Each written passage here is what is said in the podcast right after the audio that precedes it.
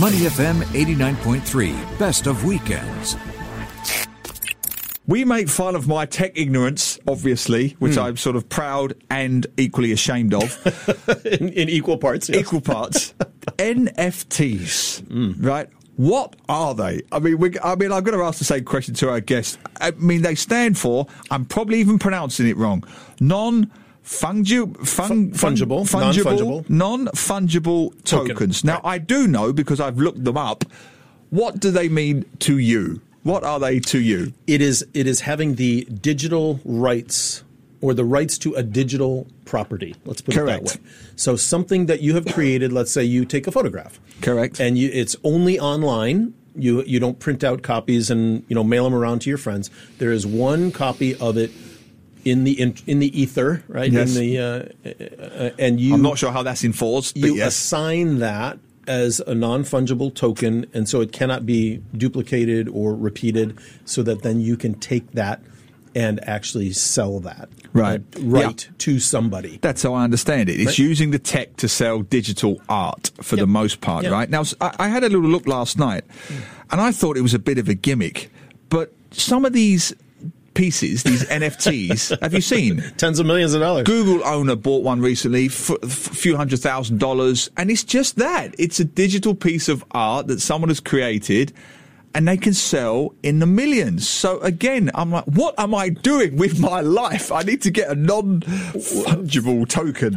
I mean, the famous example was the Singaporean that bought a painting for $67 million.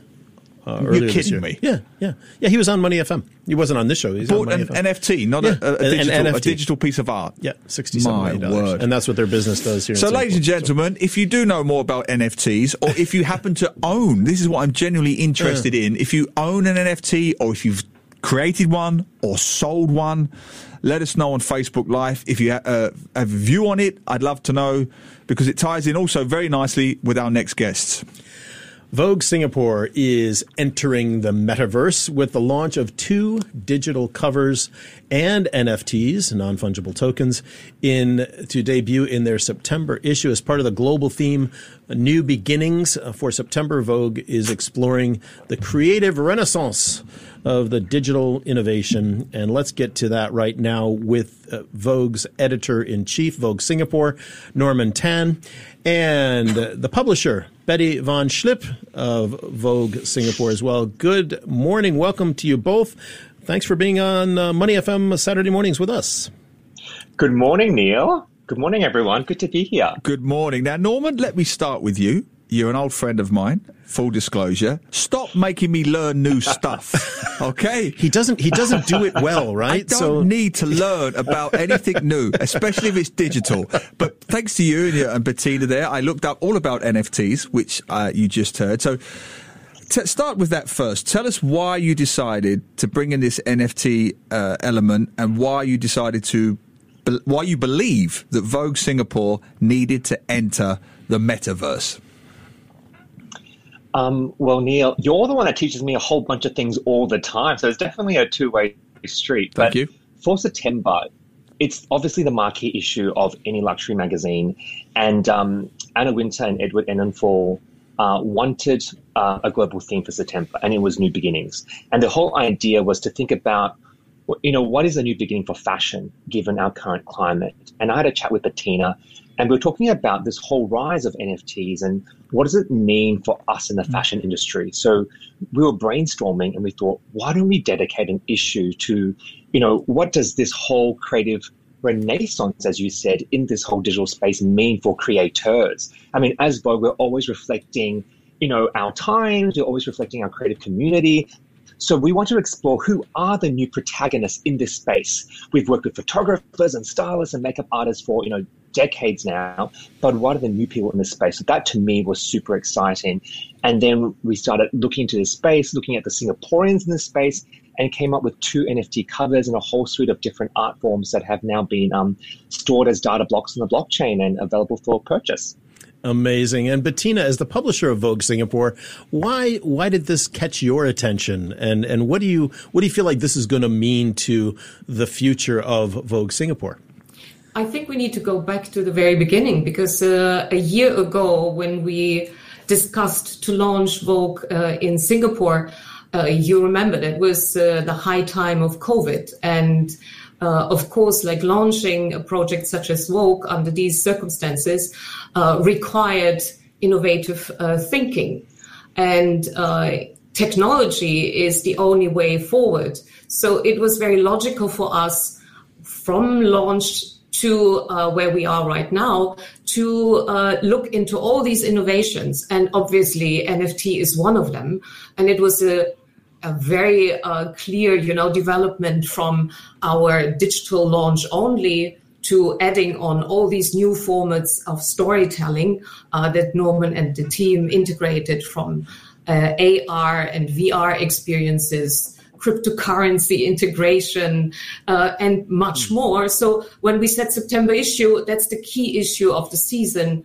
What does it mean for us with a positioning that is clearly fashion and technology? So the answer was very straightforward. We should look what NFTs can do for the fashion industry.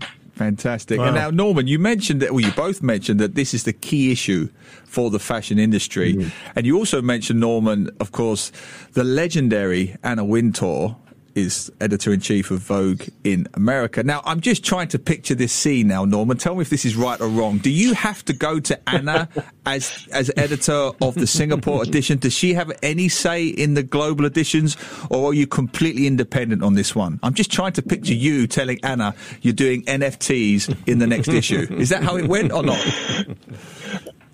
Yeah, kind of. I mean, we have global calls every month. And, well, she's the global chief content officer, so she definitely has a say in what, all the Vogues are doing globally.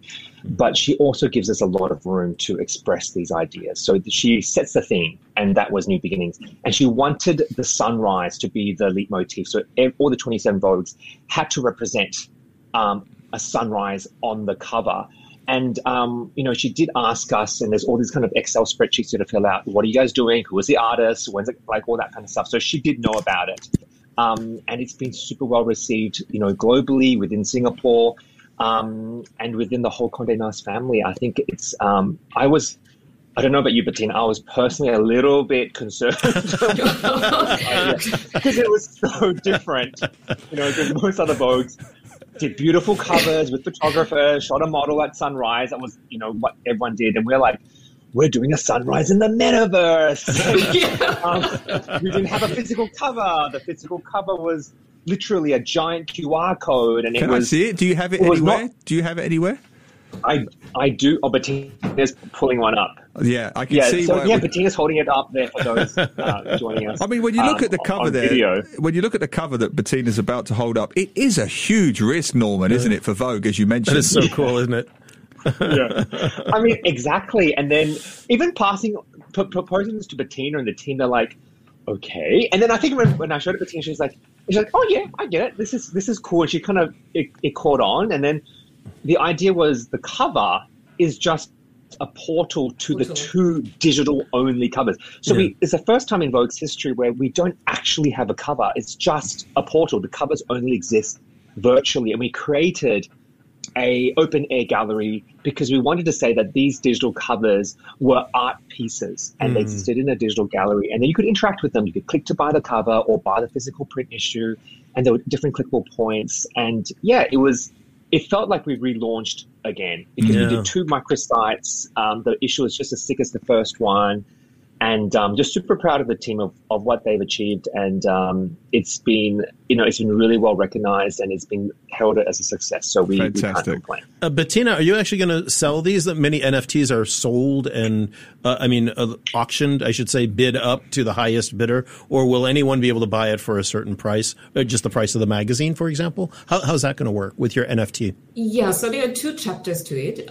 We had the first chapter, which we presented the collection on Binance and had first sales. There are actually three parts, to be very honest. So we had a mystery box on which was a teaser campaign to the collection.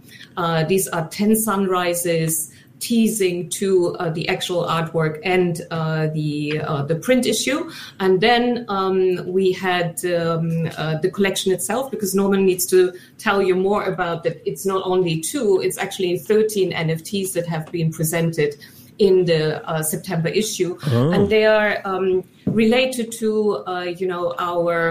main pillars. So there was a lifestyle, there was a fashion, there was a beauty NFT. So you could have a glimpse of what is inside the book in an NFT format. And this collection will be sold then on OpenSea in November. Wow. And then you can buy it. We are very happy if you buy it and support us. Very cool. And Norman, I mean, I'm guessing that the print version that Bettina is holding there, I'm guessing that in itself at some point will become a collector's item as well. I'm guessing that's the hope. Yeah, I mean, it's been selling really well. It's sold just as many as our launch issue, and as we always know, the launch issue of any Vogue globally is always super successful. Mm. So yeah. Hopefully people hold on to it and keep it, because I don't think you're going to see another cover with a QR code anytime soon. I hope people enjoy it and love it. And we've been getting great feedback that they think it's a piece of art in and of itself anyway. And then obviously being here in Singapore, we can't leave our house without our smartphones. You have to QR code somewhere, whether it's even to Starbucks or cold storage. So I think it really is a reflection of our times. And this is an interesting point, Norman, because we had a gentleman from the National Gallery on last week, and they're doing an art exhibit throughout the Heartlands by putting QR codes in the void decks of different HDBs. And so people can access actual art on their digital device, on their mobile phone or whatever, just by showing the QR code. So, as we enter this age where especially QR codes are so so popular with everybody, we're using them every day, literally. Do you see the future of Vogue, exploring this more in different ways that you might present the magazine? I know you said you're probably not going to do another NFT cover like this, but is this an opportunity for Vogue to even reach more audiences, or does that erode some of the sort of high-end brand positioning that Vogue has? That's a great question. We've been exploring this intersection of fashion and technology ever since launch, because very much kind of accelerated by the fact that we launched in a pandemic.